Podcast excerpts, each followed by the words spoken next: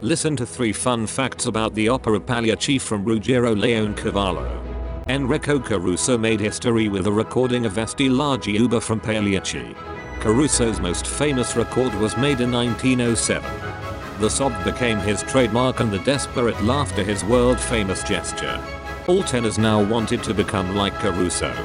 This recording from 1907 was by the way the first record ever of which over a million copies were sold. 80 years later Freddie Mercury recorded the musical theme of Vesti la Giubba and immortalized it in the first bars of the Queen song, It Is a Hard Life.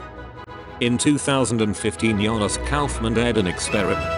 At the Salzburger Festival on the same evening he made his role debut in Pagliacci and Cavalleria Rusticana. The experiment succeeded and his reviews were excellent.